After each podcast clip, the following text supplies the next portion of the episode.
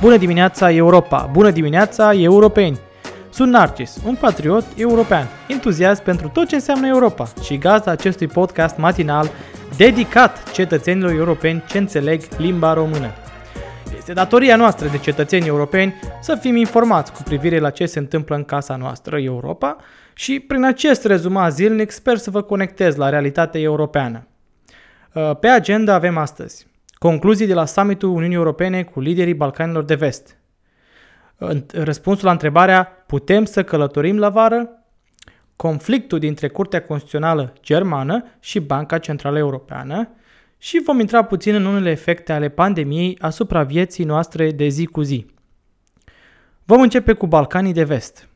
O zonă disputată de China, Rusia și Uniunea Europeană cu o populație mai mică decât cea a României împărțită în șase state. Macedonia din Nord, Albania, Kosovo, Serbia, Muntenegru și Bosnia-Herzegovina. Ținute în așteptare de Uniunea Europeană, statele din Balcanii de Vest au alunecat în ultima decadă spre o centralizare a puterii în mâinile la puțini oameni sau chiar un singur om. Din păcate, Rusia finanțează mișcările politice ce nu doresc un model de democrație liberală și mai presărează așa din când în când câte un atentat de stat, precum ultimul eșuat din Muntenegru. Dar, totuși, în ultimele luni, lumina reflectoarelor nu a fost pe Rusia, dar pe China.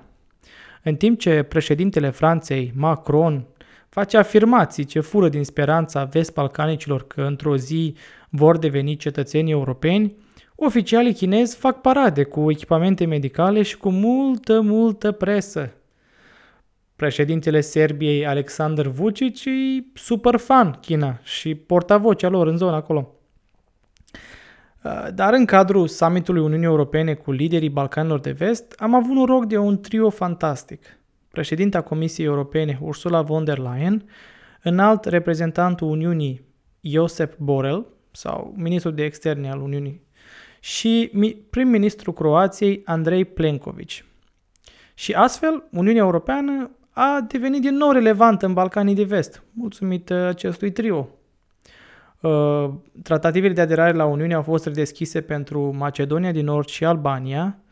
3,3 uh, miliarde de euro au fost alocate drept ajutor pentru a trata efectele pandemiei în regiune și prin declarația de la Zagreb, care deși nu conține în mod clar promisiunea că toate statele din Balcanii de Vest se vor alătura Uniunii, se marchează legătura strânsă dintre Uniune și Balcanii de Vest. Andrei Plenković a reușit să aducă extinderea din nou pe agenda europeană și a reușit să țină în frâu pe Macron și liderii statelor nordice, ce nu sunt neapărat fani a extinderii. Asta este moștenirea Croației pentru proiectul european. Rămânem cu Andrei Plenković și la subiectul Putem să călătorim la vară? Liderul croat a spus că statul său depinde de turism și nu poate să sacrifice tot sezonul turistic din cauza pandemiei. Croația are 4 milioane de locuitori, pe hârtie cel puțin, și 83 de morți din cauza pandemiei. O soluție este așteptată din capitala Europei pentru o abordare comună europeană legată de deschiderea granițelor interne pentru turism. Dacă această soluție va întârzia, State ce depind de turism, precum Cipru, Malta, Croația, etc., vor căuta să facă înțelegeri bilaterale doar cu anumite state europene și astfel ne vom trezi că unii cetățeni europeni au dreptul să meargă în vizită și alții nu. În astfel de momente încep să apreciez ce am avut înainte de pandemie. Libertatea de mișcare prin toată Uniunea este cel mai folosit drept de către cetățenii europeni și cel mai puțin apreciat. Dacă înainte nici nu ne gândeam la astfel de aspecte, acum trebuie să ne întrebăm cum naiba ajungem din punctul A în punctul B și dacă putem să fim în punctul B, deși vecinul nostru european de altă origine poate să fie acolo. Deci, putem să călătorim la vară? Mm, cel mai probabil da. Într-un fel sau altul, granițele vor fi redeschise în efortul de a reporni economia europeană. Dar totul este condiționat de potențialul val 2 al pandemiei și de rapiditatea prin care vom avea un vaccin. Granițele nu sunt singurul lucru prin care statele membre ne fac viața mai grea. În Germania, Curtea Constituțională a decis că programul de cumpărare a obligațiunilor de către Banca Centrală Europeană trebuie să fie proporțional și liderii băncii europene centrale au trei luni la dispoziție să vină cu dovezi. Altfel, Germania va fi forțată să iasă din acel program. Banca Centrală Europeană a deschis acel program pentru a ajuta economia europeană în timpuri excepționale, iar Curtea Constituțională Germană nu putea găsi un moment mai bun, în mod ironic, să-și arate independența față de guvernul din Berlin, punându-i pe aceștia într-o lumină incomodă.